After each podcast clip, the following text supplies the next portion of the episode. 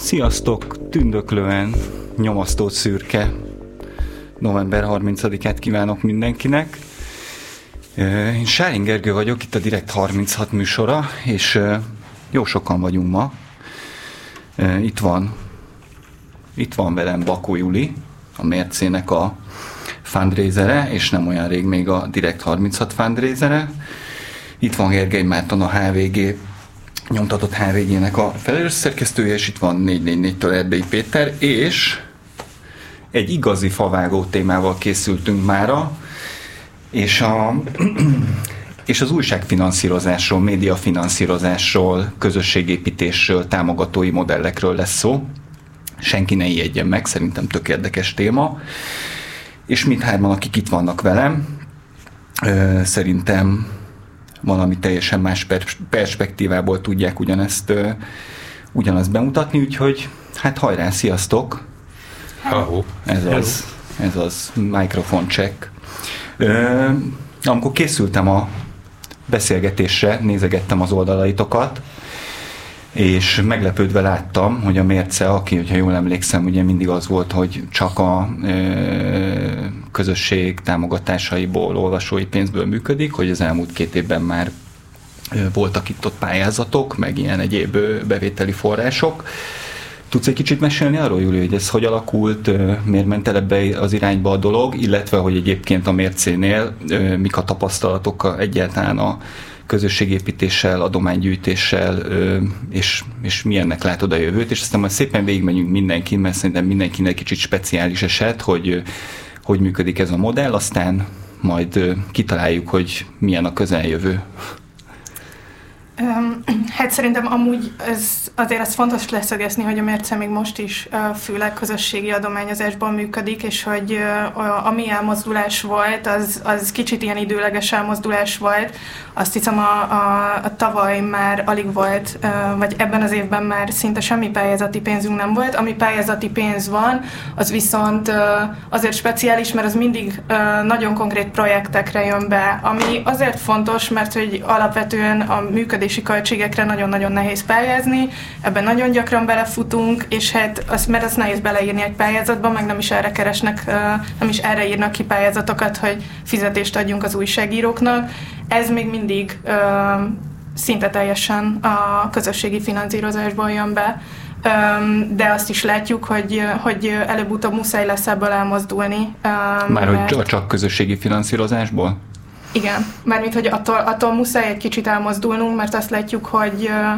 hogy, hogy ebben, ebben van egy plafon, amit még nem biztos, hogy elértünk, de hogy egyre több szereplő használ közönségi finanszírozásos módszereket, úgy egyre nehezebb meggyőzni az embereket, hogy azt a pénzt, amit akár szeretnének felajánlani valahova, azt, azt nekünk adják. És hát azért a mérce, és ezt soha nem is titkoltuk, ez nem egy ilyen, soha nem volt egy ilyen szuper stabil és kiegyensúlyozott szervezet anyagilag, elég alacsony költségvetéssel működünk, évi 60 millió forintból, ami szerintem hallomásra is egy ilyen nagyon-nagyon alacsony összeg, ahhoz képest, hogy 10x újságírót foglalkoztatunk, meg operatív embereket, és még így sem tudunk teljesen stabilan közösségi finanszírozásban működni, viszont mindig ez, ez az alapja, vagy azt, azt szeretnénk, hogy ez legyen az alapja továbbra is a, a működésünknek, és, és azért még itt is vannak ötleteink, hogy mit lehetne csinálni. Jó, mondtad, hogy egyre többen csinálnak ilyen közösségi finanszírozási modellt, és ez nehezíti a pályát, de a, szerintem a mérce olyan szempontból egy érdekes példa, ami egyébként a Direkt 36-ra is igaz, hogy van egy ilyen van egy ilyen hát tartalmi előny, hogy ugye nem, nem általános weboldalak, hanem ugye a mércénél van egy, egy, hát mondjuk úgy, hogy egy ilyen nagyon erős ideológiai vonal, ami, ami, amivel tök jól azonosítható az oldal. Ugye a direktnél a tartalmilag, hogy hát mi ezeket a nagy nyomozó cikkeket csináljuk, ez nem, nem jelent előnyt a pályán? Valamennyi előnyt biztos, hogy jelent, mert hogy vannak olyanok, akik azért támogatnak minket, mert ideológiailag közel állnak hozzánk. Viszont úgy tűnik, hogy vagy nincs elég ilyen ember, vagy nem tudjuk őket nagyon-nagyon hatékonyan elérni. És hogy azért nekünk vannak ilyen kapacitásbeli, elérésbeli problémáink, hogy, hogy, hogy egyáltalán eljussunk emberekhez, és aztán azok, akiknek meg nem teljesen tiszta az, hogy a mérce egy, ahogy mondtad, egy baloldali ideológiai lap, ő, nekik hogy, hogy visszük át ezt az üzenetet, miért más az, amit a mérce csinál, és, és egy kicsit ezen is kell dolgozni, hogy ez mindenkinek, mindenkinek látható legyen, hogy miben tudunk más nyújtani mondjuk egy, nem tudom, Telexhez vagy egy 444-hez képest. Uh-huh. Oké. Okay. Peti, nálatok ugye most végül is nem tudom, lehet, hogy ez csak kívülről nézve néz ki így, és ez bentről sokkal organikusabban történt, vagy ez egy organikus folyamat volt, de hogy azért azért ez egy elég nagy váltás volt, hogy ugye a 444 is évekig ezt nyomta, hogy támogassatok, demokrácia, mentsük meg együtt, független újságírás, és aztán egyszer csak egy fél éve, háromnegyed éve, ugye beleálltatok ebbe, hogy akkor legyen egy ilyen paywall-szerű modell, amikor tartalmakat zárunk le, nem férsz hozzá csak akkor, hogyha benne vagy a körben, gyere csatlakozz, te is kapsz mindenféle nyalánkságot, mit tudom én, ott lehetsz a Facebook közösségünkben, hozzászólhatsz, ez az amaz ez mennyire volt tudatos, és mennyire kapcsolódik ahhoz, amit a Júli mond, hogy, hogy fontos, hogy legyen egy ilyen megkülönböztető jelleg, ami kiemel most azon túl, hogy minden újságnak van egy saját hangvétele?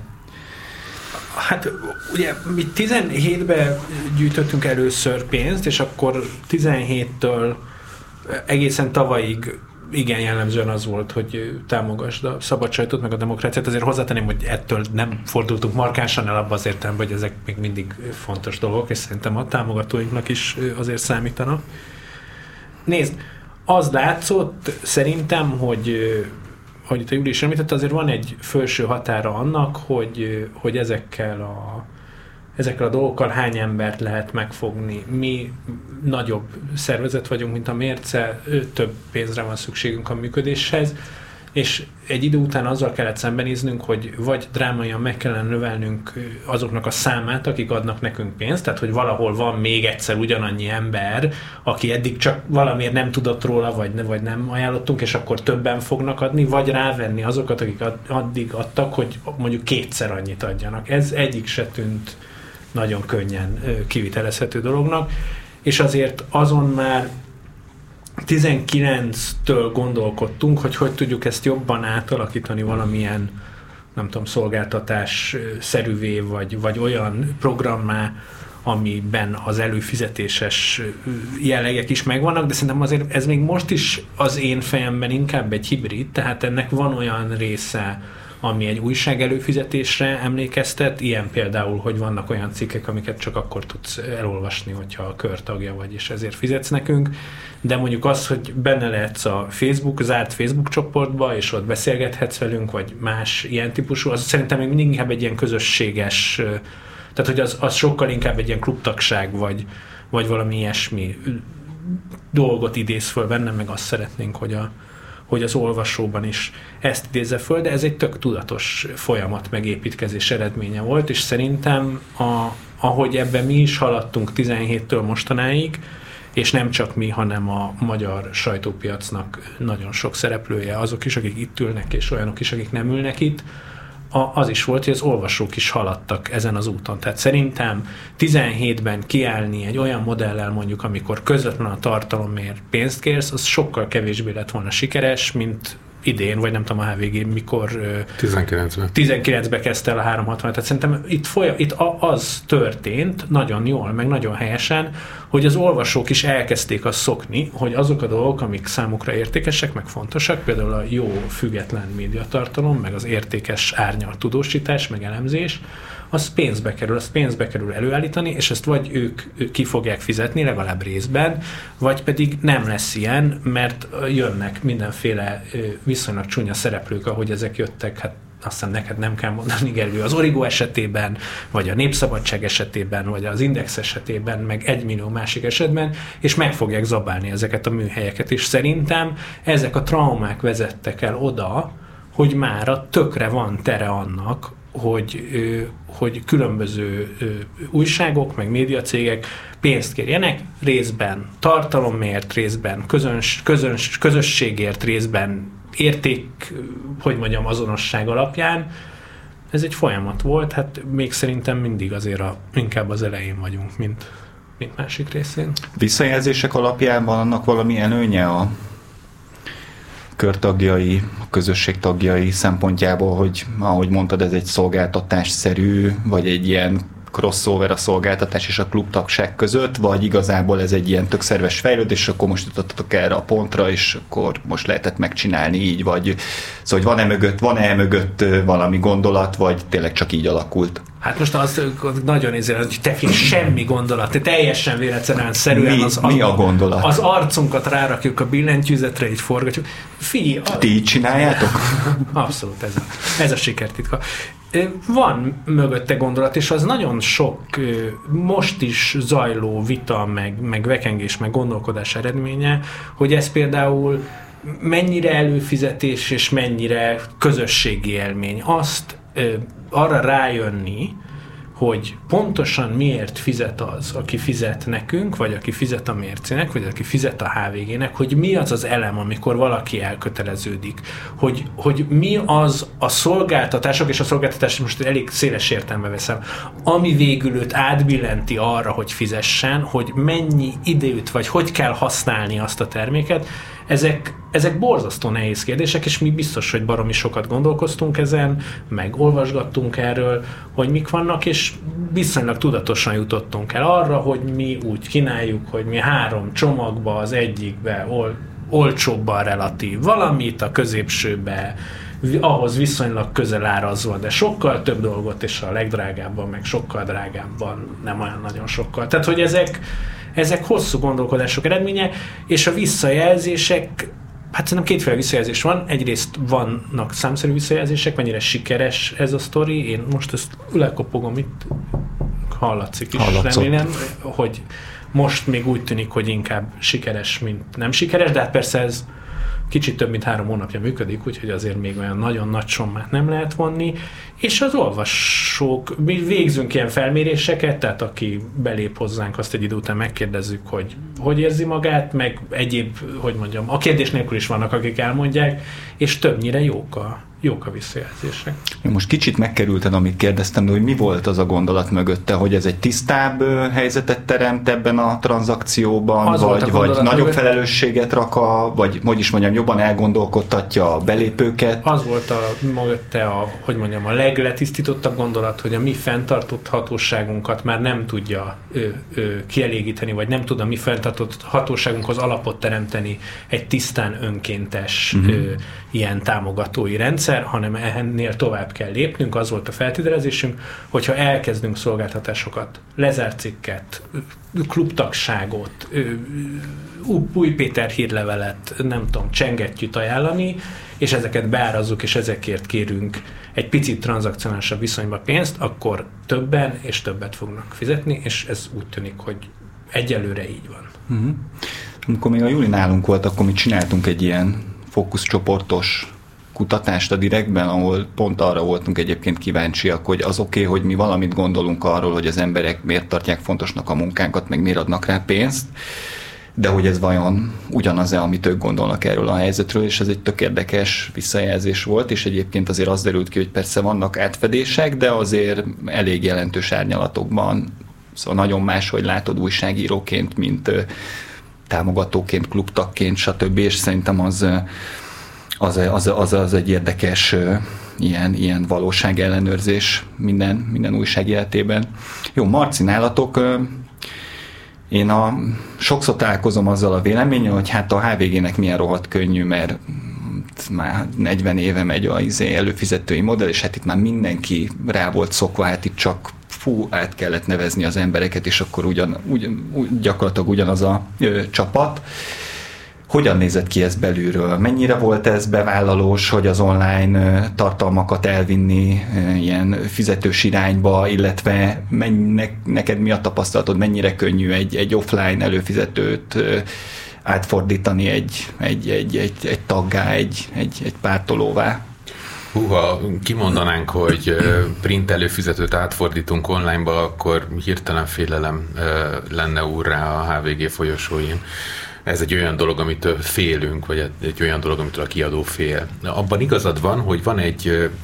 így visszatekintve egy elég szerencsés helyzetünk. Az egyik az, hogy az egész kiadó gondolkodása az, hogy ez egy for-profit tevékenység, ahol a tartalomért fizetni kell.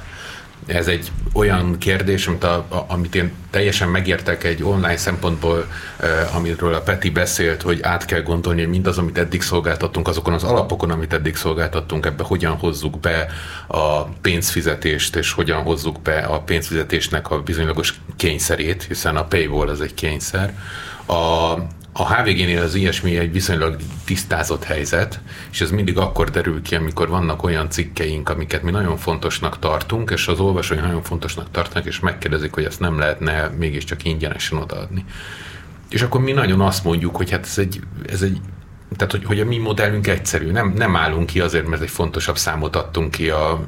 Astoriánál osztogatni ingyen a, printlapot, így az online se fogjuk, a 360-on se fogjuk online állítani azt, ami nekünk a rendszerünk szerint fizetős. Tehát ilyen téren ez egy szerencse, hogy nagyon könnyen tudtuk meghatározni, hogy miért, miért kell fizetni, és mi az, ami fizetős. A másik szerencse az az, és ennek a konfliktusát én még mindig ö, ö, érzem meg, látom nálunk, hogy a HVG print korábban úgy volt onlineosítva, hogy a körbelül 50 cikk, ami megjelent a printben, abból tizet eléggé kevés lelkismerettel földobták hétvégenként szétszórva egyfajta print marketing eszközként az online-ra, de csak tizet az 50-ből, viszonylag kevés hozzáadott értékkel. Így aztán volt 40 lezárt anyagunk, ráadásul fontos anyagokat nem adtunk ki direkt, hogy a printet vegyék meg. Tehát, hogy amikor a HVG 360 elindult, akkor volt egy olyan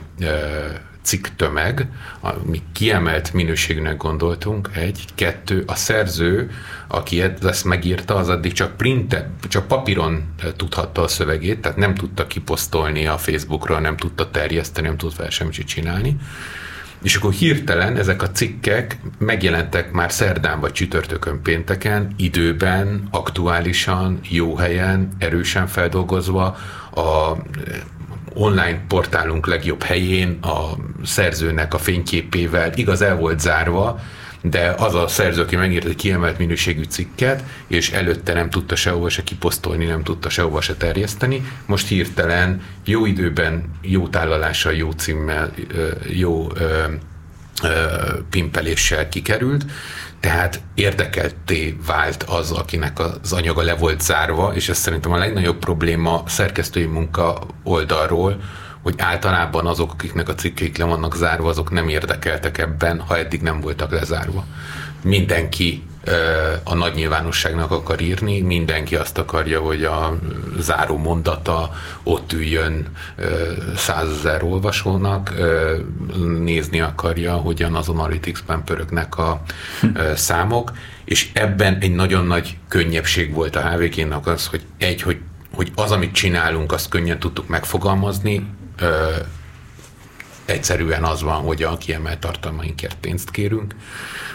Én szerintem az elvben is egy, egy érdekes vita volt, amit a Bodoki kolléga vetett föl nagyon erősen, hogy a for-profitok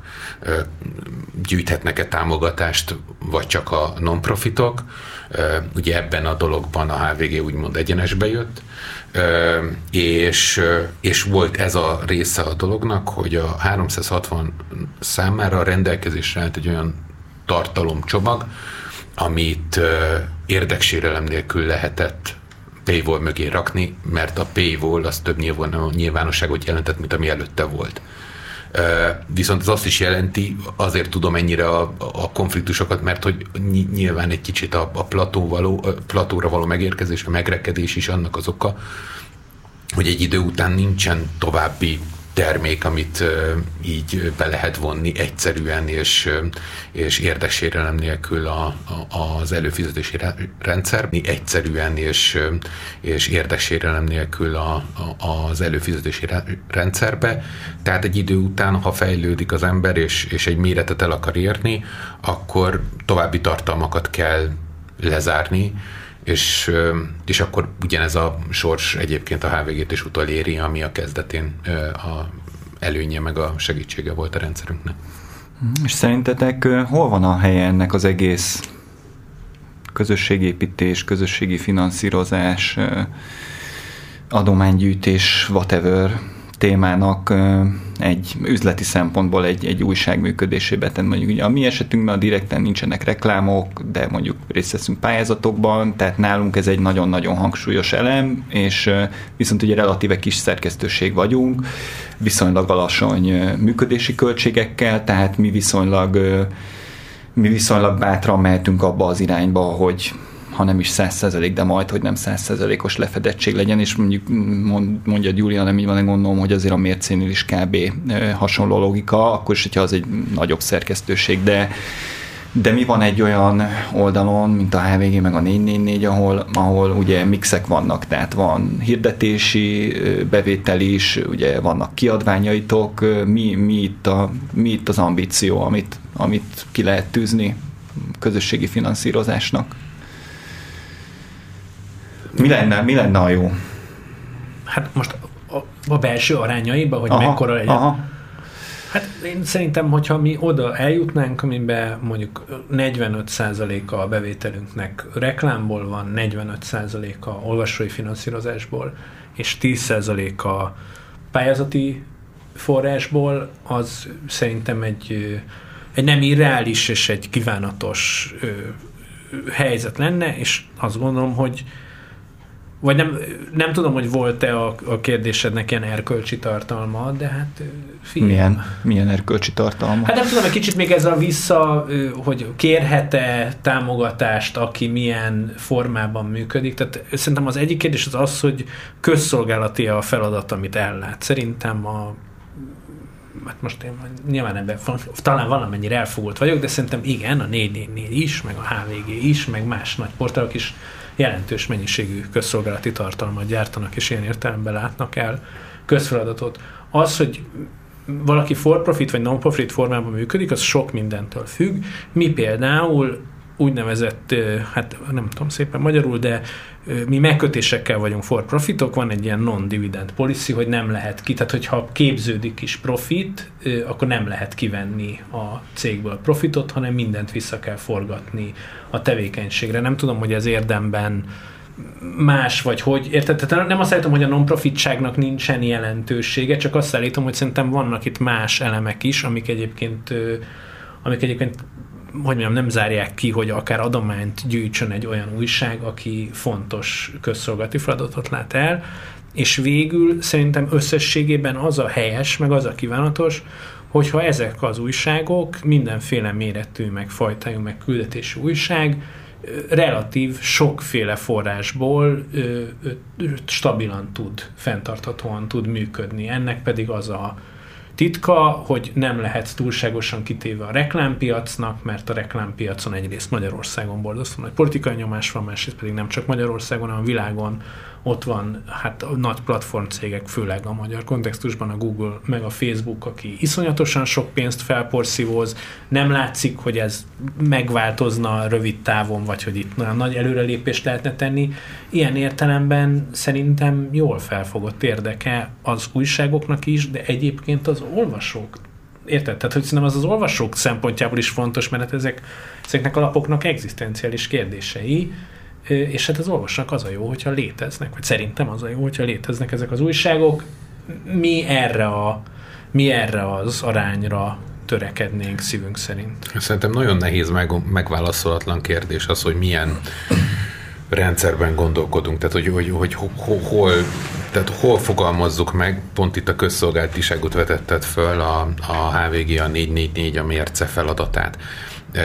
lenne közszolgálatisági feladatunk abban az esetben, hogyha lenne egy működő közszolgálatiság. és hogy az, hogy nincs, az engem, vagy nem engem, tehát hogy a HVG-t kötelezi-e arra, hogy bizonyos oknyomozásait mondjuk ingyenesen biztosítsa. Ez egy és hogy, és hogy mindennek ugye az a nehézsége, hogy még ugye van ez a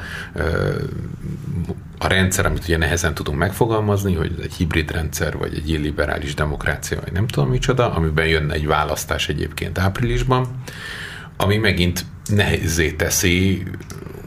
stratégiát alkotni arra, hogy mi is a feladata a 444-nek a közszolgálatiság kapcsán, és hogy mi is a feladata az olvasónak, vagy a, vagy a tudatos demokratának a, a, a szabad sajtó, vagy a közszolgálatiság finanszírozása kapcsán. Szerintem ezek nagyon nehéz kérdések. Nem tudom, hogy a mércénél ti hol tartozok ennek a megválaszolásában, csak gondoltam, hogy felvetem. Um, Hát a mérce azért van egy kicsit sajátos szerepben, mert hogy vannak olyan finanszírozási módok, amik nálunk egyszerűen nem jönnek szóba. Ilyen a P-val, ami egyszerűen ideológiailag le van, tehát mi nem, nem szeretnénk semmilyen tartalmat fizetősíteni, egyszerűen az a mérce hitvallásában nem fér bele, hogy, hogy bármilyen olyan tartalmunk legyen, ami nem a legszélesebb közönség számára elérhető, ez tényleg ez, ez egy ideológiai dolog, ami, amiben a, a mércében meg vagyunk egyezve. Ugyanebből a megfontolásokból nincsenek reklámok sem, tehát hol vannak bannerhelyeink az oldalon, de ott szövetséges szervezeteknek bannerjei futnak tök ingyen az ő akár adománygyűjtéseik is, stb arra, az, arról már volt gondolkozás, hogy esetleg uh, valamilyen, uh, valamilyen uh, szempont szerint hirdetéseket beengedni ide. Uh, itt is biztos, hogy biztos, hogy válogatnánk. Tehát mindig oda jutunk vissza, mérce egy baloldali ideológiai lap, nekünk az biztosan nem férne bele, hogy nem tudom, autóhirdetéseket futtassunk, miközben arról írunk, hogy az Audi gyárban sztrájkolnak a dolgozók és ezért egy kicsit, kicsit nehezebben navigálunk ebben, és nem is tudnék ilyen arányokat mondani, mint amit a Peti mondott, hogy mi, mi van kitűzve, hogy mi lenne a, a legideálisabb, mert hogy egyelőre mi még ott tartunk, hogy egyáltalán keressük, hogy milyen lehetőségek állnak előttünk. A crowd ma már bevált, meg, meg megszokott, vagy hát bevált, mit, mit tekintünk annak, crowdfundingon kívül, mikor azt látjuk, hogy a pályázatokkal is azért vannak nehézségeink, meg nem arról szól, hogy, hogy duskálnánk a pályázatokban. Úgyhogy mi egy kicsit ezért vagyunk,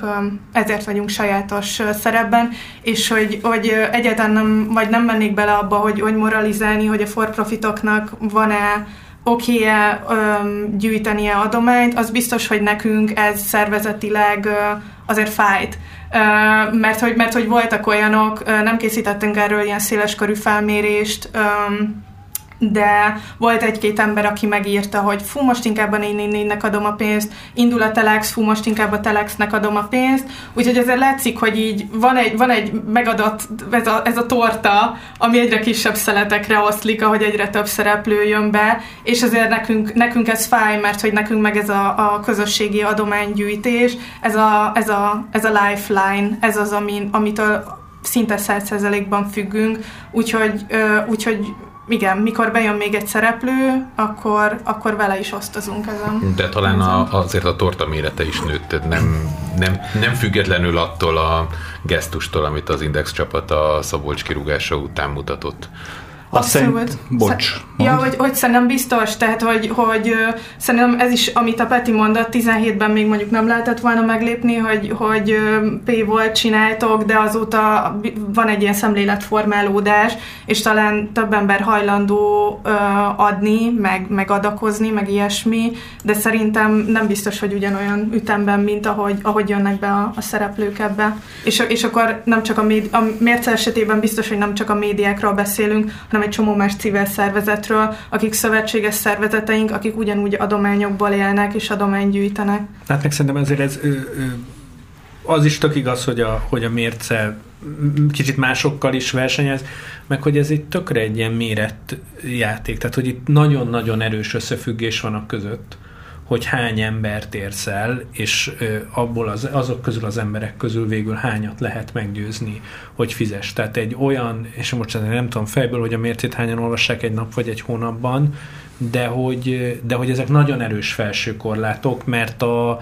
mert az összes olvasód, hát különböző számítási módok vannak, de hogy az 5% vehető rá, vagy eleve azokat kell nézni csak, akik egy nap 5 egy, vagy, vagy egy héten 5-nél többször jönnek, tehát hogy a használati mintázat, a használat gyakorisága, meg mélysége, az nagyon erősen összefügg azzal, hogy, hogy, hogy kiket tudsz rávenni, hogy fizessen, és ez nyilván a, a kisebb méretű szereplőknek nem előnyös, tehát én abban tökre egyetértek a Marcival, hogy, hogy nőtt ez a torta látványosan. De vagy... azért az még mindig egy rohadt kicsi torta. Ugye ez pont egy... beszéltünk egy... róla az elején, hogy azért ha mindent összeadunk, ugye a HVG-nél a Nagy Iván mondott egy számot, azt hiszem tavaly volt egy ilyen happy videó, hogy hogy áll a 360, nektek ugye most volt a 441 szolgálati közleményetek, a mércén ugye, ha jól emlékszem, gyakorlatilag kint van, hogy, hogy mennyi pénz jön be, Szóval azért, hogyha mindent összeadok, és nem veszem a kereszt támogatókat, szóval akik több helyre is adnak pénzt, akkor már hogy azokat mind külön számolom, akkor is azért szerintem alulról ütjük a százezret, miközben, mit tudom én, a HVG-nek van 450 ezer napi, a 444-nek van majdnem ugyanannyi, szóval, hogy azért itt egy sokkal nagyobb tömeget elérünk, és mégis ahhoz képest egy relatív kicsi torta. Ez, ez szerintetek miért van, és téged külön kérdezlek, Júli, mert te ugye elég aktív vagy ilyen civil akciókban, hogy, hogy ezt hogy látod, hogy ott is van egy ilyen akadálya, hogyha pénzre van szükség, hogy így mm, elérsz sok ember, de viszonylag kevesen adnak, és, és mit gondoltak egyáltalán arról, hogy ez kinek a hibája, minek a problémája, ez egy kulturális kérdés, vagy túl későn kezdtük el ezt csinálni a médiában, vagy egyszerűen még mindenki nagyon ügyetlen. Miért van ez, hogy, hogy ilyen kis tortát szeletelgetünk? Fú, hát nagyon konkrét válaszaim nincsenek. Az biztos, hogy vannak olyan ügyek és civilek között is, amikre, amik egyszerűen így jobban behúzzák az embereket, tehát mit tudom én, a, mentősök, vagy az SOS gyermekfalvak, vagy mit tudom én, amik ilyen nagyon, nem tudom, érzelmekre ható valamiket tolnak, meg ilyen nagyon konkrét akcióik vannak, hogy lemennek terepre, vagy, vagy nem tudom, terepen felépítenek egy házat, az egy nagyon látványos dolog, és könnyebbre támogatást behúzni. Ehhez képest szerintem így a, a média azért egy absztraktabb dolgot csinál, tehát hogy, hogy mondhatjuk igen, hogy nem tudom, hozzájárunk a demokráciához, hogy megírjuk ezt, de mégsem megyünk oda házat építeni, vagy mégsem mentünk meg egy kisgyereket. És hogy, hogy, hogy azért, azért ebbe szerintem belefutott belefutunk mi is a mércébe, meg szerintem a direktnél is belefutottunk ebbe időről időre, hogy, hogy, hogy ilyen nagyon absztrakt dolgok mentén kell elmagyarázni, hogy miért hasznos, ami, a, a, a, amiért vagyunk, vagy, vagy igen, miért vagyunk hasznosak, és azért ennek van egy ilyen limitje, hogy ez, ezzel az üzenettel kit lehet megszólítani, hogy, hogy, hogy igen, mert a szabad média az a, az a demokráciához hozzájárul, és hogy te miért vagy más meg jobb. Ezek ilyen kicsit absztraktabb dolgok. Igen, de nagyon érdekes, mert most megint egy kalap alatt kezeljük egyébként a támogatásokat az előfizetéssel. Tehát, hogy, hogy megint elmostuk a határát, a, a HVG azt akarja mondani, hogy Mondjuk, Azért, hogyha nagyon leegyszerűsítem, akkor ugye azokról az emberekről beszélünk, akik hajlandóak pénzt adni a tartalom előállításért. Igen, és persze ebben vannak finomságok, de, de azért mégiscsak hogy is mondjam, van, akiben több lesz az érzelmindítatás, vagy az ideológiai elkötelezettség, van, aki ennek jobban látja az újságírói oldalát, de azért a, mm, azon a szinten ugyanarról a csoportról beszélünk, aki azt gondolja, hogy tök absztrakt dolog, de azért mégis fontos, hogy ez a tartalom megjelenjen. Itt van rá pénz. Jó, de bo- bo- bocsánat, és utána mondhatod, de ezt, mert az előbb is így szöget ütött nekem is a fejemben, hogy de a HVG, meg a 444 esetében ezek az emberek vásárolnak konkrétan maguknak valamit, még aki csak adományoz, ő így, ő így nem kap ezért spéci szolgáltatást, és ezért én itt látok egy, látok egy különbséget, amit szám muszáj, muszáj És, és pont, erre, pont ebben kapcsolatban akartam mondani, hogy, hogy mennyire nehéz átállítani az embernek a, a, a, a felfogását az interneten megjelenő tartalmak vásárlásáról, hogy a szerkesztőség tagjainak kvázi automatikusan jár mindenkinek a magyar narancs, és pár héttel ezelőtt felvetettem, hogyha már van narancs előfizetésünk, akkor én szívesen vennék egy 444 előfizetést, és nem barterbe kezdtem el ezt az egész dolgot megoldani. Itt nálam abszolút én elfogadok kártyát, készpénzt. Na, előfiz- te, tehát, hogy, hogy, hogy, hogy nagy nehezen sikerült ez a dolog, de a, a szervezetet ez komoly probléma elé állította, hogy hol kell előfizetni, nem olyan értelemben, hanem hogy kihez tartozik, a, mert hogy a postaköltség ide van könyvelve egy nagy kiadóvállalaton belül amaz meg amoda, hol kell előfizetni, ki használhatja, hogyan legyen, nem tudom én micsoda, és hogy akkor hova könyveljük el végeredményben azt, hogy 4 előfizetésünk van. És akkor ez persze nehéz, mert ugye a, a, a, a magyar narancs előfizetés ez egy egyszerű dolog, mert megjön a hetente a lap de hogyha akkor utána föl, fölvetődik a kérdés, hogy én 444 előfizetőként akkor akarok-e a zárt Facebook csoport tagja is lenni, vagy csak a tartalomhoz akarok hozzáférni, szóval ez egy, tehát hogy megint mi a definíciója annak, amit csinálok, mert a HVG nem fog a mércére előfizetni, mert a mércét ingyen olvasom, én személy szerint, hogyha akarom, akkor támogathatom a mércét, Miközben azt gondoltam, hogy ha a szerkesztőségbe egyébként jár Spiegel és jár, nem tudom én, Süddeutsche, akkor ilyen értelemben miért ne fizetnénk elő a 444-re is. És ezek nagyon furcsa gondolatok, hogy, hogy, a, a, hogy egyszerűen mennyire nem volt benne az embernek a gondolatában az, hogyha a desktopon olvas valamit, akkor azért fizet. És hogy a, a mobillal sem sikerült annyira meg, átugrani, ezt pedig pont azt mondták, amikor megjelent a mobil, hogy miután a mobilon tudom, hogy az előfizetést fizetnem kell, ezért valahogy, amikor a mobil eszközt a kézbe veszem, akkor jobban benne van az a logika, hogy azért én fizetek, és ezért majd ott könnyebb. De mint hogyha ez mégsem lett volna annyira megugorható szint, tehát hogy nekem ez egy furcsa tapasztalás volt, hogy, a, hogy egy kiadóvállalat, amelyik 40 éve intézi a print előfizetéseket, megakad azon, hogy akkor egy ö, online konkurensnek előfizetünk. Én egyrészt nagyon köszönöm még egyszer. Tudom, hogy előfizetetek, mert a, volt egy ilyen, hogy akkor az áfás számlát, jaj, az áfás számla kiállítása, hogy megy, de most ebbe nem menjünk bele, majd a helpdesk műsor után ö, föláll. Szerintem hát ez egy idő, szerintem, hogy itt főleg egy ilyen időbeli faktor van. Tehát a Szlovákiában amióta van internet nagyjából, azóta előfizetésesek az újságok, ez azért nem teljesen így van, de ott nem volt nagyon hosszú évekig ingyenesen elérhető minőségi online tartalom. Szlovákiában nem tudom, kicsit kevesebb, mint 6 millióan laknak, és a Denikennek, ami egy viszonylag jó újság, 50 ezer előfizet, online újság, és 50 ezer elő, online előfizetőjük van.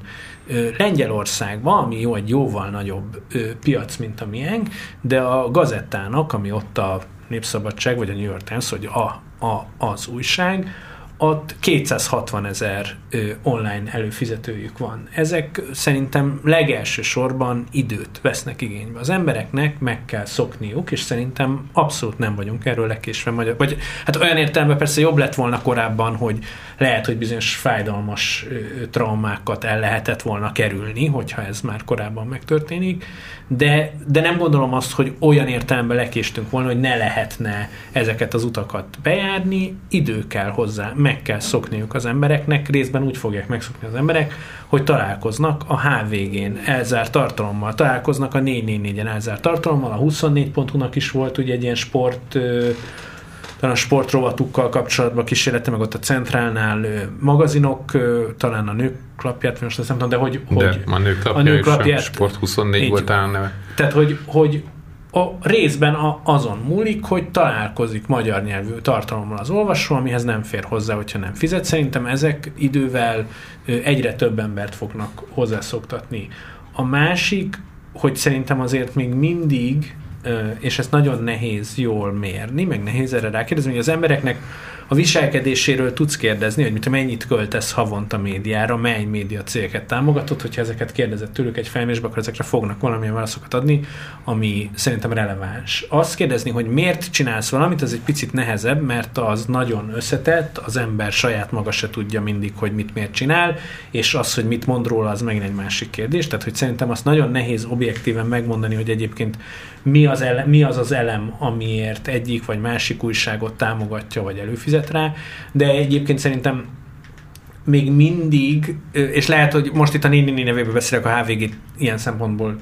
nyilván kevésbé ismerem, de hogy a Néni szerintem még mindig tök fontos egy ilyen érzelmi komponens, és ez még mindig nagyon-nagyon sok ö, ö, körtag esetében nem egy ilyen tranzakcionális viszony, ahol ő nagyon azt nézi, hogy akkor neki, hát mi, hogyha elzárunk, most valahogy talán a tartalmunk 3-4 százalékánál is kevesebbet zárunk el, és akkor ő így elkezd ézélni, hogy akkor hát ez a tartalom megére neki annyi pénzt, vagy a Facebook csoporttagságból neki van-e annyi öröme. Szerintem most még nagyon sokan nem itt vannak ebbe a sztoriba, hanem még mindig az a hangsúlyos komponens benne, hogy számukra fontos ö, ö, ö, a sajtószabadság ügye, vagy a közszolgálat ügye, amit a Marci mondott, az tök igaz, hogy ugye egy nagyon deficites helyzetben vagyunk, és hát nem tudjuk, hogyha egyébként azok az intézmények, amik ha működnének, akkor mi lenne, mert ugye nem működnek, baromi régen nem működnek. Ö, szerintem idővel van, van előttünk perspektíva, tehát nem van a HVG előtt is, a 444 előtt is, és mások előtt is, és hát igen, ilyen szempontból valóban a, a mérce vagy a direkt, az szerintem egy picit nehezebb helyzetből indul, mert nincsen egy ilyen kritikus tömeg, akiből lehetne meggyőzni, de talán, hogy, hogyha Szóval én is azt hiszem, hogy még nőni fog az egész torta, még lehetnek tranzakcionálisabbak a viszonyok a nagy kiadóvállalatoknál, és ez eredményezheti azt egyébként, hogy máshol viszont megmaradhat. Tehát, hogy még az egy ilyen érzelmi alapú viszonyból is lehet. Még egy dolgot, csak az okoskodás kedvéért, hogy miközben, a, miközben az első elköteleződés az, tehát az előfizetés megszületése az szerintem döntően érzelmi, mondom ezt úgy, hogy nincs objektív adat rá, de, de azért ezt gondolom, sok olvasgatás, meg gondolkodás után az olvasók megtartása az egy sokkal tranzakcionálisabb ügy. Tehát, hogy szerintem az van, hogy amikor először fizet valaki, akkor azt teheti azért, mert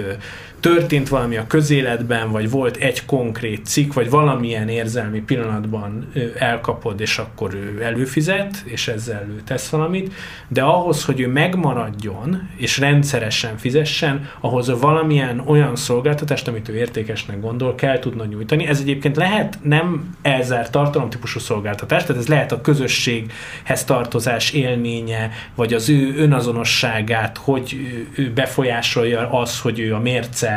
rendszeres támogatója, de hogy a, a megtartáshoz szerintem már kell ez a valami visszatérő értéket adni, ott már nem elég az érzelmi viszonyulás. Én, én vitatkoznék veled annyiban, hogy, hogy ez idő kérdése lenne, hogy Magyarországon szélesebbé váljon. Én azt gondolom, hogy az a szám, amit a Gergő mondott, ez az alulról ütött százezer, ennek más okai is vannak itt a cseh példa jut eszembe, ahol a Hospodárszke Novini vezette be először a Pay volt talán a cseh piacra, és ők azt mondták, hogy egy éven belül nyolc másik termék, terméken is volt paywall. Tehát a cseh piacon tényleg megkésett volt ez a bevezetése a dolognak a szlovák piachoz képest, de amikor megtörtént, akkor sikerült a többieket meggyőzni. Szlovákiában az az érdekes, hogy a,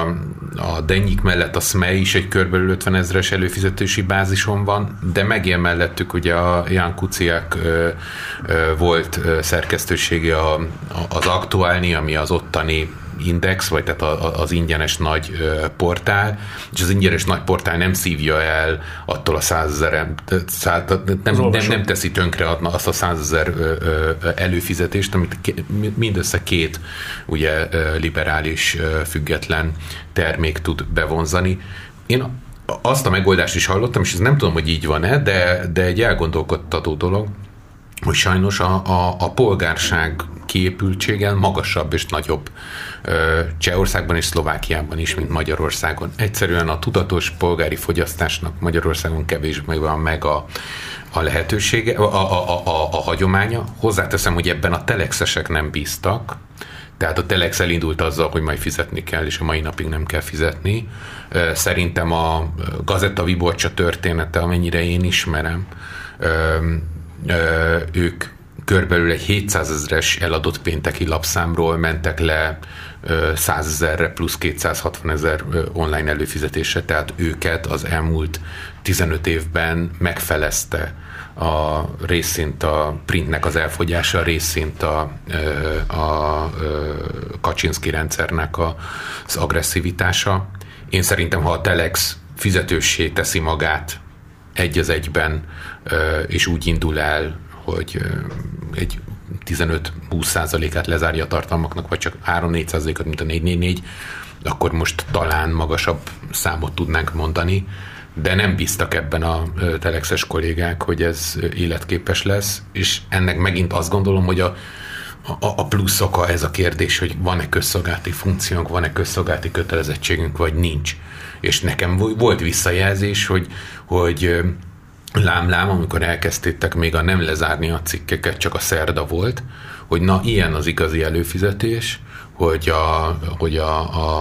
a mezőtúrig mindenkinek ingyenes a ti remek tényfeltáró anyagaitok, szemben a HVG remek tényfeltáró anyagaival, és a szerda az a, az, a, az, az idétlenkedés, amiért lehet pénzt kérni, de az előfizetéseknek a mintája az, amikor valódi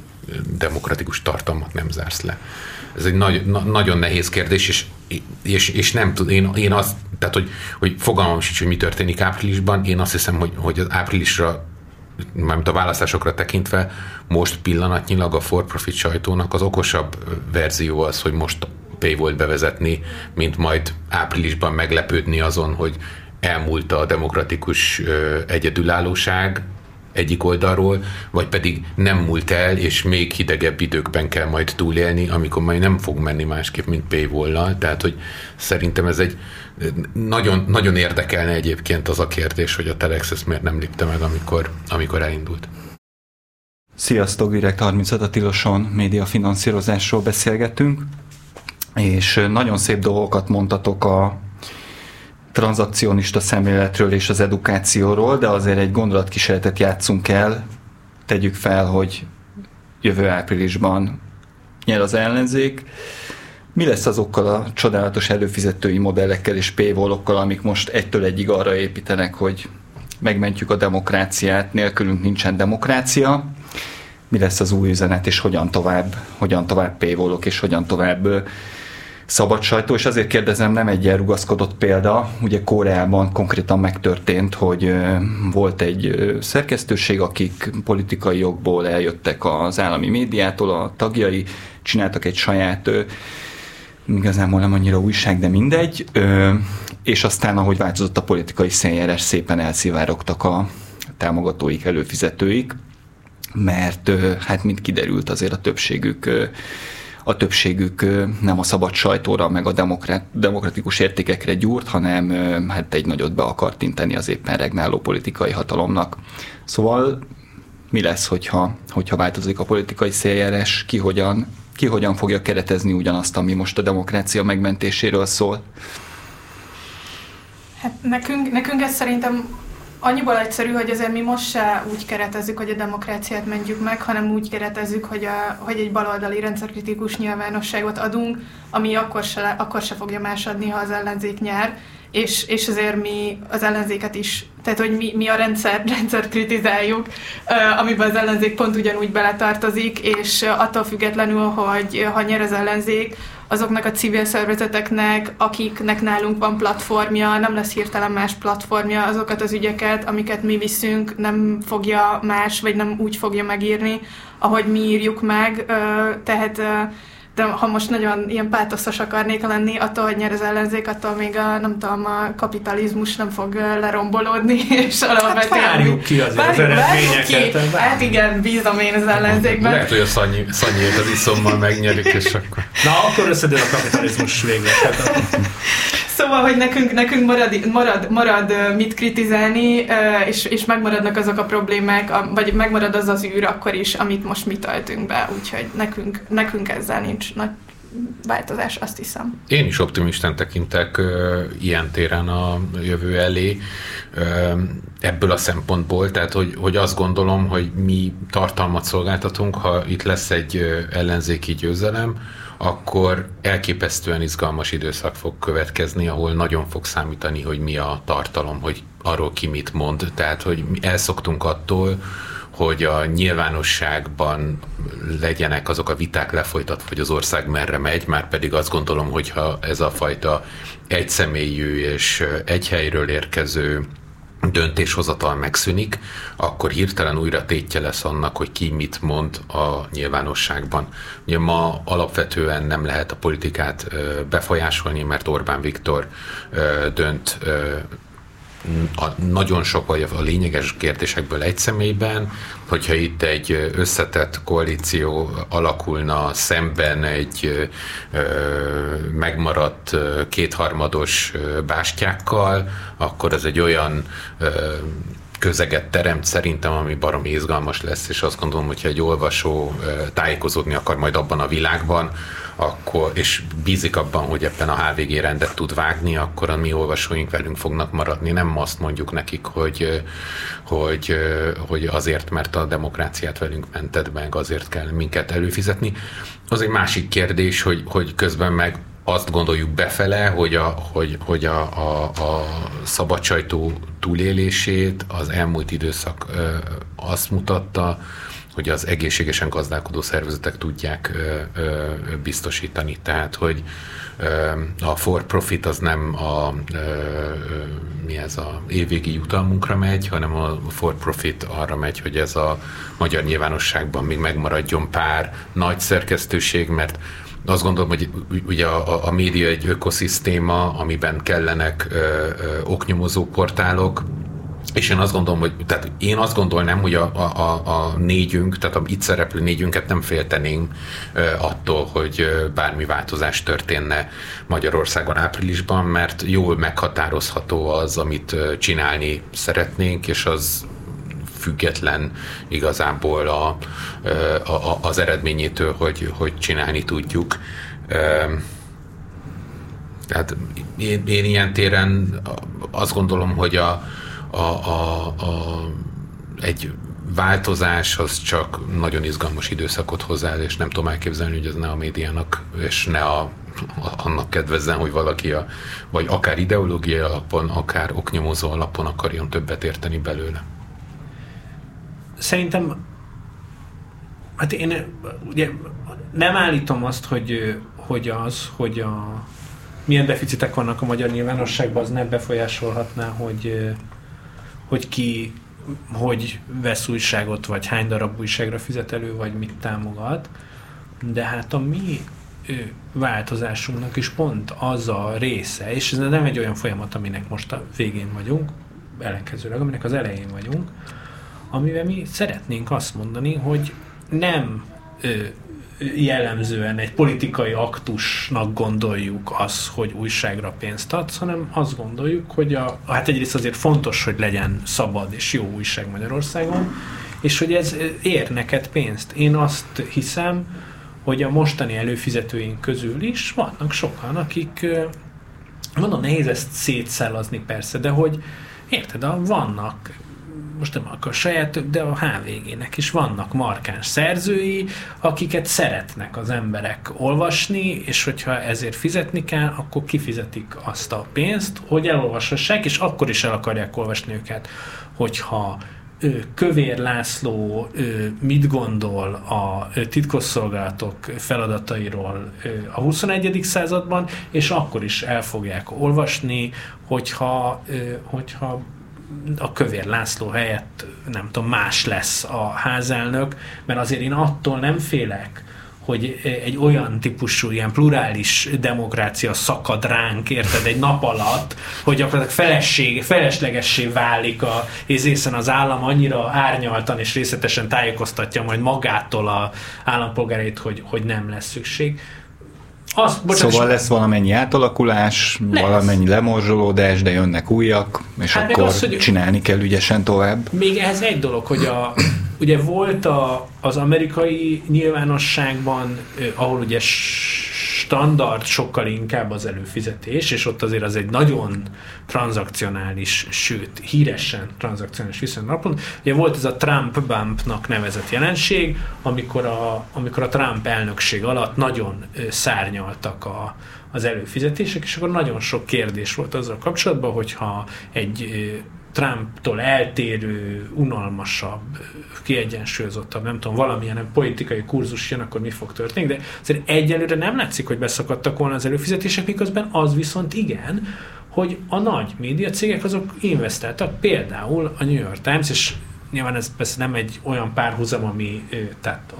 vannak bizonyos léptékbeli különbség, mert Times az egymaga akkora szereplő, mint a teljes magyar nyilvánosság. Minőségbeliek nincsenek. Nem, úgy érted, tehát sőt, még ott, még nekik vannak deficiték. Érted, ő elkezdett investálni abba, hogy az ilyen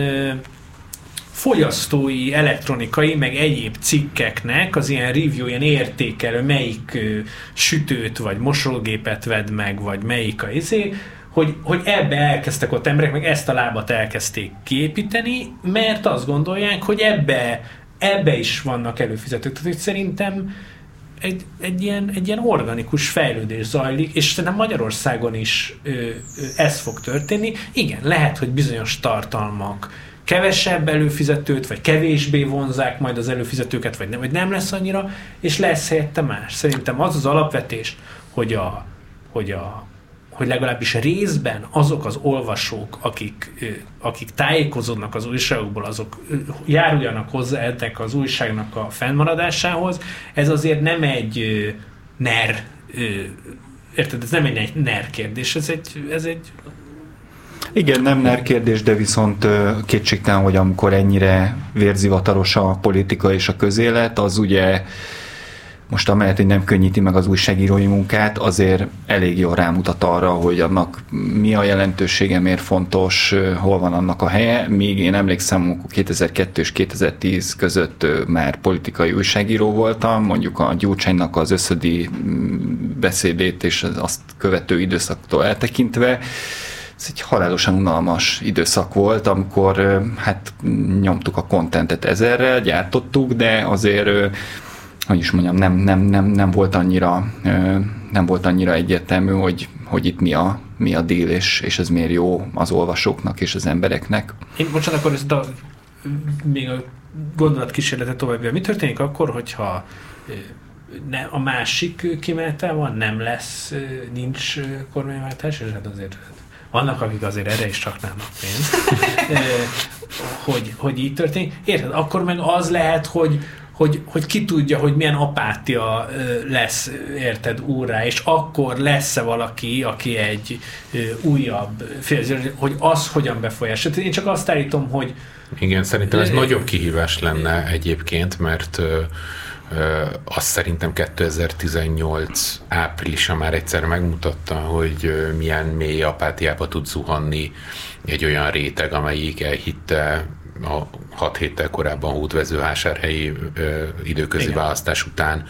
hogy van esély valamennyit faragni a Fideszes túlhatalmon, majd utána újra lett egy kétharmad, sőt ugye egy képviselővel talán büszkébb vagy, vagy, vagy stabilabb kétharmad, ami ez alkalommal ki is bírta a négy éves ciklust. Tehát ettől félnék, és én újságíróként nem drukkolok senkinek, de azt igazság szerint igazán megnézném, hogy a, ugye két cinikus szöveget hallhattunk az elmúlt tíz évben, a, egyrészt a megváltozott újságíró, újságolvasási szokásokról, amikor a Origót kicsinálták, illetve hát a Népszabadságnál hallottuk a gazdasági okokat, hogy a gazdasági eh, eh, eh racionalitás... Most, de nem, egy, és az, hogy ki kell használni a szinergiákat. az, az, igen, az. igen. Szóval, hogy, hogy én nagyon megnézném, ahogyan az egész magyar sajtó, most itt beleértve a propaganda sajtót is hirtelen találkozik egy új helyzetben a megváltozott újságírói szokásokkal, a szinergiák kötelezővé válásával, illetve a gazdasági racionalitásokkal. Én azt hiszem, hogy ezeket a dolgokat nem nekünk kell félnünk. Szerint még egy gyors kört menjünk abban a témában, egy kis újságíró lélektan a végére. Hát nem egy kellemes téma, de vágjunk bele hogy nekem a Direktnél nagyon nagy flash az egész támogatói program, meg a közösségi építésben az, hogy találkozni az olvasókkal, találkozni azokkal, akiknek fontos a munkánk, beszélgetni velük, sokszor felismerni, hogy igazából csomó dologról más gondolunk, de vannak tök jó közös pontok, hogy mondjatok már egy példát, hogy mi az, ami nektek ilyen nagy heuréka élmény ebben az egész közösségépítés támogatói, előfizetői közösség ennek a menedzselésében. Szerintem az egy nagyon jó dolog, hogy a újságírók, akik korábban azt nyomták, hogy ott ültek ezeken a nagy csatornákon, és osztották az észt, és itt van a pornépnek be izé gyöngyöt a disznók közé, szerítve, hogy egyrészt megismerjék ezeket az embereket közelebbről, másrészt pedig másrészt pedig szembesüljenek vele, hogy, hogy az olvasótábor az olvasótábor milyen emberekből áll, és hogy igazából tök jó, tök jó emberekből, és tök jó, és hogy szerintem ez szolgálja az újságírói szerénységet, vagy a újságírói egónak egy picit a, kontrollja vagy gátja. Nektek van valamilyen, mit tudom én, a közértben tök jó viták vannak, vagy jók a izé közönség találkozók, vagy jók mondjuk a HVG-n a filmvetítések, vagy tudtok mondani ilyen, hogy ilyen pozitív hangulatba fejezzük be? Én tudok mondani egy olyan fényezést, a, teljesen meglepődtem, ugyanis a legjobb visszajelzés az volt, hogy csináltunk idén egy nagy 60 pusztai videót, ami fél órás volt, és bent volt a fal mögött, és viszonylag sokan ezzel a mennyire van közszolgálati funkciónk, és mennyire van, tehát hogy ezt rakjuk ki, de legyen olyan nap, amikor ki van rakva, és hát viszonylag sokan nevesebb emberek, akik azt érezték, hogy ez a videó fontos, ütögettek minket, hogy ezt tegyük meg. Mi meg azt éreztük, hogy, hogy, hogy hogyha nekünk az, az a mondásunk, hogy a minőségi tartalmakat fal mögé rakjuk, akkor nem tehetjük ezt meg, mert abban politikai szándékot jelzünk, és hogy a mi újságírói integritásunk az, hogy ezt nem nagyon mozgathatjuk. Tehát, hogy ez ebbe volt egy ilyen gondolkodás, és pont ez a videó volt az, amiből ö, ö, egy, egyszer egy bicikliszerelésnél, és egyszer a ö, helyi őstermelői piacon a őstermelő, tehát egyszer a bicikliszerű lesz, meg az őstermelő leszólított, hogy erről beszélgetne erről a filmről, ami fal mögött volt. És, és ez nem a, nem tudom én, a, a, a egy maga, tehát hogy, hogy azt éreztem, hogy, hogy, hogy akkor, a, akkor mégiscsak valahogyan eljut széles tömegekhez is az, amit csinálunk. Ez nekem fontos. Én szerintem nagyon jó, amit, tehát amit én is mondtál az elején, Gergő, hogy ta, találkoznak a, az újságírók sokkal jobban, meg közvetlenebbül az olvasókkal, meg az olvasó véleményével, meg az igényeivel. Én nem, most nem akarok hülyét játszani, hogy a, mi ez a újságírói ego, amiről beszélsz, amit le kell tenni, én nem, mert nem találkoztam ezzel a Szerintem sokkal inkább az, az volt egy fontos dinamika, hogy, hogy nálunk a szerzők, vagy egy olyan világban, vagy egy olyan környezetben működünk, ahol viszonylag hangosan, meg látványosan van rólunk állítva nagyon sok rossz dolog, és ez a mindennapi életnek a része. És ezt persze megszokja mindenki, megint mindenkinek vastag bőre van, az embert kirakja a, a nem tudom, Rákai Filip, vagy a Kocsis Máté, vagy nem tudom, valaki, hogy hülye, vagy ügynök, vagy nem tudom, az a, nem tehát ez azért nem fog ettől senki sírva fakadni, de mégis azért hatással van rád, meg az is van, hogy, hogy annyira sok ilyen típusú hang van, hogy hogy néha az ember, még ha tudja is, hogy ez nem az igazság, olyan, mintha hát mindenki, érted, ezt hallod, akkor mindenki ezt gondolja. És ilyen szempontból az egy tök fontos visszajelzés volt szerintem a szerkesztőség egészének, meg az egyéni újságíróknak is külön-külön, hogy egy csomó olvasói interakcióban nagyon hangsúlyosan az derült ki, hogy sokan szeretik és értékelik a munkánkat mindenféle típusú emberek. Szerintem erre nagy szükség volt, mert mondom még egyszer, hogy olyan környezetben működünk, ahol egyébként viszonylag hangos folyamatosan, és sokszor ennek az ellenkezőjét állítják, hogy értéktelen, hogy rossz szándékú, vagy nem tudom, és hiába az ember tudja belül, hogy ő nem rossz szándékú, meg, meg, meg nem tudom, fontos ez a visszajelzés. Nekünk, és ami ugye meglepő, ugye amikor a közértet, mi tavaly évelején kezdtük el az a mi zárt Facebook csoportunk, akkor azzal, hogy ilyen barátaink, a 444 barátai és ismerősei és támogatói hívogattunk meg embereket, meg akik valaha adtak támogatást, és tudtuk az e-mail címüket, annak küldtünk meghívót, és akkor ebből bement a körülbelül nyárig 1500 ember plusz-minusz, és utána, mikor elindítottuk ugye az Index, miután ott a, fölzabálták a, a, a NER az indexet, és a szinergiák megszűntek. Azt miután, igen, miután a szinergiákat ott meg, megpróbálta megszerelni a NER, akkor mi ugye elindítottunk egy ilyen gyűjtést, hogy lesz majd nekünk egy tagsági programunk, ez még nincs kész, de most fizes be. És amikor ezt a befizetést megtetted, akkor nagyon sokat gondolkodtunk, hogy mit adjunk, hogy a nagyon sok mindent még nem tudtunk adni. Az Új Péternek ezt a szerdai, valójában magunk között szólva inkább csütörtök hajnali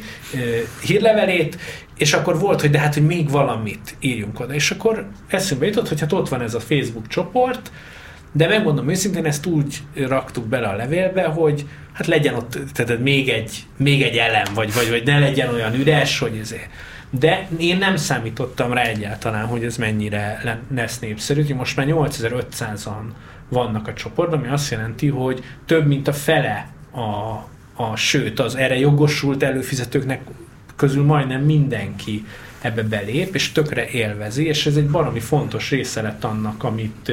amit mi adunk, miközben mi nem, tehát hogy ez például nem egy tervezett dolog. Az igen, hogy, hogy legyen egy ilyen felület, hogy a Facebook, a nyílt Facebook nyilvánossága nem alkalmas arra, hogy ott közösség legyen, vagy ott kapcsolat legyen az olvasókkal, ehhez valamilyen szűkebb, kontrolláltabb, zártabb közökkel, de hogy ez ennyire népszerű lett, hogy ez egy olyan dolog lett, amiről tudjuk, mert kérdezzük az olvasókat, hogy mi fontos neked, mit használsz, és az a visszajelzés, hogy ez tökre fontos és tökre használják, ezt nem gondoltuk volna, és ez független attól, hogy ott egyébként jók az interakciók is többnyire, számít, és egyébként igen, vannak ott izgalmas viták, vannak, és tökre lehet használni ezeket a felületeket egyébként ahhoz, hogy az újságírást is gazdagítsa. A, most csak egy példa, hogy mit tudom én, volt talán tavaly, nem tudom mikor egy anyag, hogy megkértük a közértbe, hogy minden tagot, hogy aki ne akarja, az küldje el nekünk az első karantén előtt, az első lezárás előtti utolsó fotót a telefonjáról, hogy az mi volt. És akkor baromi sokan elküldték, és akkor ebből lett egy jópofa anyag, ennél tartalmasabb dolgok is születtek ott, csak ez egy ilyen Szóval szerintem érdemes ebbe az irányba elmenni. Én azt látom, hogy legalábbis akik minket olvasnak, meg nekünk előfizetnek, annak van erre igényük. És ez persze formálja azt is, hogy hát akkor mi is gondolkodunk ilyesmibe, hogy ezt hogy tehetjük gazdagabbá, és most ott van EMI-t, lehet kérdezni az újságírókat, tehát hogy uh-huh. formálódik az is, hogy mi mit ajánlunk, vagy mi kik vagyunk ezáltal. Júli, jó élmény? Fú, hát én most egy kicsit ilyen kritikus hangulatba kerültem a mércével kapcsolatban, mert hogy szerintem a mérce közösségépítésben jó, támogatói közösségépítésben kevésbé. Ez, azt, ez alatt azt értem, hogy vannak támogatóink, akikkel részben azért is, mert hogy mi nem ilyen szolgáltatás alapú gondolkodásban működünk, nem, nem, nem nagyon kezdünk velük olyan értelemben semmit, hogy így próbálunk velük kommunikálni, ez hol sikeresebb, hol nem, de hogy itt azért iszonyat sok tér lenne a, a fejlődésre, ami részben mondjuk erőforrás hiány nem, miatt nem valósul meg, részben meg más okok miatt. Viszont közben a mércek, mérce beleágyazódik egy olyan, nem tudom, baloldali közösségben, ahol egyéni emberek is, meg szervezetek is nagyon szoros kapcsolatban működnek a mércével, nagyon sok, nagyon jó visszajelzést kapunk tőlük, minket hívnak, nálunk jelentetnek meg cikkeket, cikksorozatokat, minket kérnek meg erre-arra, ami szuper, és hogy szerintem itt két irányba kell fejlődni, egyrészt, hogy a már meglévő támogatókkal kicsit többet kezdeni, kicsit akár kideríteni, hogy ők egyáltalán miért vannak, miért támogatnak, és egy kicsit visszaadni nekik valamit, még ha nem is ilyen szolgáltatós alapon. Másrészt meg, hogy ebben a tágabb közösségből támogatókat csinálni, akik, akik együttműködnek velünk, tudják, hogy a mérce fontos, nem nekik kell magyarázni, hogy a mérce miért fontos, mégis lehet, hogy nem támogatók, és hogy ez pont most lesz egy olyan kampányunk, amiben, amiben kicsit ilyen irányba is fogunk tapogatózni.